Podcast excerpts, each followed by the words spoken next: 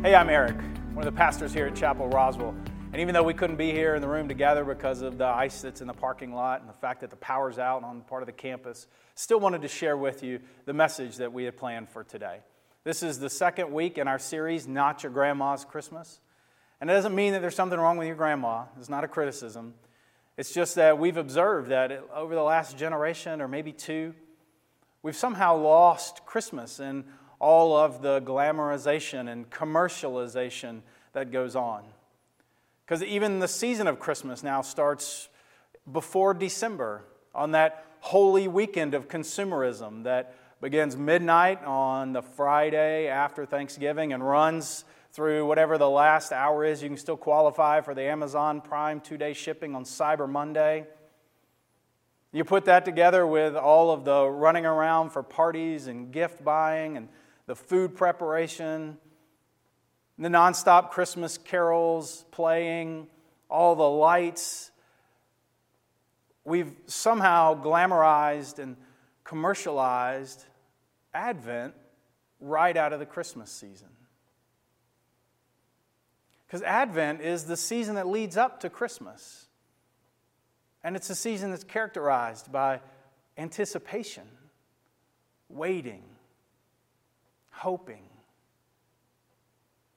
Hoping for things like peace and joy, hope and love. And actually, this can be a, a, little bit of a melancholy season for some people as the feelings of sadness or disappointment or regret get magnified by all of this celebration. It reminds me of a friend of mine. She told me about what Christmas has meant to her growing up because when she was a child, she was the oldest of four, living in a house that was characterized by strife and animosity, fighting, even infidelity and addiction anything that she felt in, at home that was maybe love or affirmation was always just fleeting or conditional at best. But then there was the Christmas season. And she remembers they would decorate their house, string the lights, put up the tree with all of its ornaments, the star on top. They'd have garland and bows cook big meals, sing all of the popular Christmas carols. So, Christmas became a very special time of year for her. Not because of Jesus, because her household, they weren't Christian per se, but really because it was just a time when they would lay this thick layer of celebration and happiness over the top of a broken-hearted home. And that's really what Christmas was for her. It was sort of a band aid over brokenness. And it wasn't until her adult life that she came to know Christ. Christ is the one who comes not to cover over a broken-hearted home, but to be the heart of God for every person in every home. And so, this season of Advent can be a season of waiting and anticipating and even an awareness of where the brokenness is. Acknowledging that Christ has come and Christ is coming to bring healing and wholeness. So often we, we fast forward, we jump right to the celebration, and we miss the waiting and the anticipation. It makes me think of one of our most beloved Christmas carols. It's actually the most published in history Joy to the world. The Lord has come. Let earth receive her King. You know it. And that carol reminds me of the story in the Bible when the angels appear to the shepherds to announce that Christ has been born. I want to read that for you again. It comes from Luke chapter 2, and I'm reading verses 8 through 14, and this is what it says Nearby shepherds were living in the fields, guarding their sheep at night. The Lord's angel stood before them, the Lord's glory shone around them, and they were terrified. The angel said, Don't be afraid. Look, I bring good news to you, wonderful, joyous news for all people. Your Savior is born today in David's city. He's Christ the Lord. And this is a sign for you. You'll find a newborn baby wrapped snugly and lying in a manger. And suddenly a great assembly of the heavenly forces was with the angel, praising God. And they said, Glory to God in heaven, and on earth, peace among those whom he favors. And see, that can be our tendency this season of Advent as we, we jump right to the joyous announcement, the celebration of the arrival of Jesus, without remembering and acknowledging the pain that comes before his birth. It reminds me of what I had heard about this thing called the halo effect, where a mother, upon holding her child, immediately forgets all of the pain that she went through through the labor and, labor and delivery process. Now, I don't know if that's true or not, and I'm not trying to open that up for discussion right now. I don't want to create any heated debates in your home. But the fact is, the pain is a part of the birth. And I know it's true even in childbirth because my mother told me, I brought you into this world and I can take you out of it. And I think she meant it because she earned it. Now, I'm kidding. My mom never said that to me, no matter how much I probably deserved it. But the pain is a part of the birth. And the fact is, Jesus was born into a really painful time in history. You know, to get the picture, the people of Israel were living in a land that was run by a government that was foreign to them. And they lived under constant scrutiny and oppression. And then to be even more specific to the story that I just read, the shepherds themselves, they were living the life that nobody would want to live, taking care of the sheep. And in this moment, when the angels appeared to them, they were out in the middle of the field, in the middle of the night. It was dark, probably cold. I'm sure it felt a little bit lonely, maybe even depressing. And then on top of that, they were having to take care of the sheep.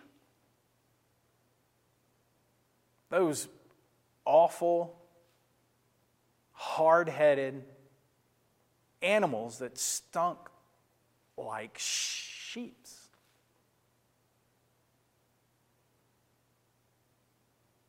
And it was into the pain of that moment, not just for the shepherds, but also for Israel and for the whole world, that Christ was born.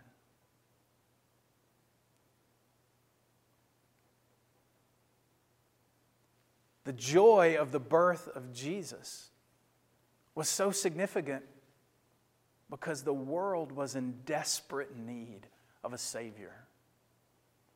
The joy of the birth of Jesus is because the world today is in desperate need of a Savior.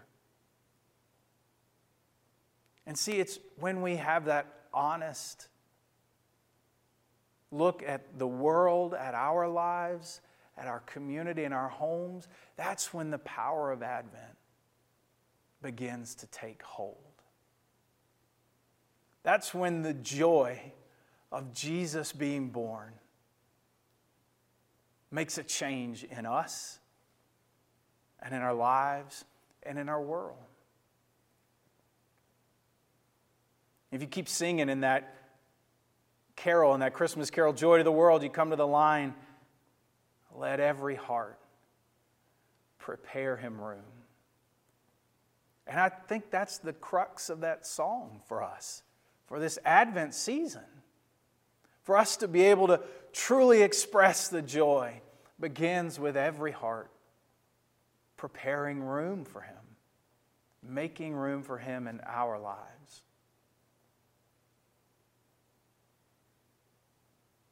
So I wonder, what would it look like for you to prepare Him room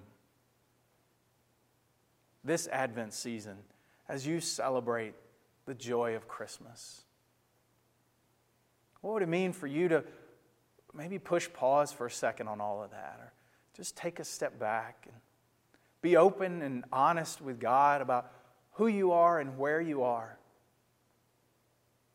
and where you would like to make room for Christ to enter in?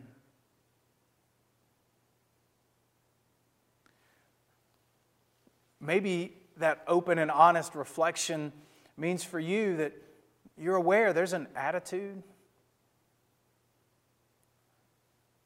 or an abuse or an addiction.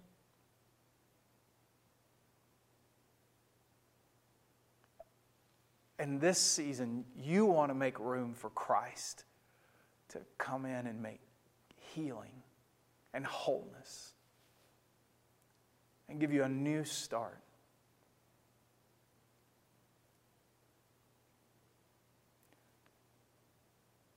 Or maybe preparing him room brings to mind for you a relationship that's broken.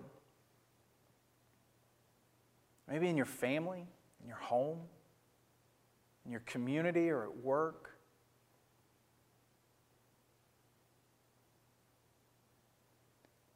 And so you want to prepare room in yourself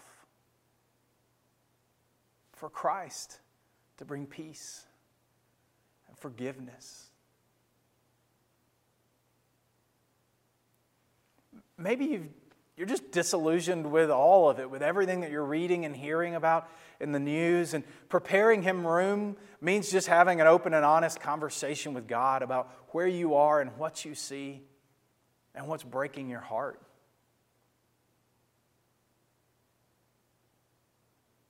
Or maybe you realize that you want to be more generous. And this is the natural time of year to look for ways to do that. And so, preparing Him room means inviting Christ to give you a generous spirit and a way to share what you have. If we'd been here in the chapel together this morning, we would have invited you to come up to the manger and there's straw all around it. And I was going to invite you to participate in something that my family's doing this year. We uh, received a gift from some folks here at Chapel Roswell called the Giving Manger. And it was new to us. I don't know, maybe you've heard of it before. It's a simple idea. And for the month of December, you have a manger, and you place it somewhere in your home. And then you have a tiny bale of straw. And the idea behind the giving manger is that you invite everyone in your house to do things this Christmas season that are benevolent, that are kind, that are giving. To celebrate and remember the gift that God gave us in Jesus. And every time you do something like that, you take some of the straw and put it in the manger. And then, over the course of the season of Advent leading up to Christmas, you'll fill up the manger and in that way prepare room for the Christ in your home and in your life. And so we were going to invite you, as we sang our last song, to come up to this manger and to take some of the straw and place it in the manger. And as you do it, to let it be symbolic for you of where you're wanting to prepare Him room in your life this Advent season. And of course, as we all did it together, then what we would have had is a manger full of straw. Our collective effort to prepare room for Jesus in our lives, in our church, in our community, in our hearts.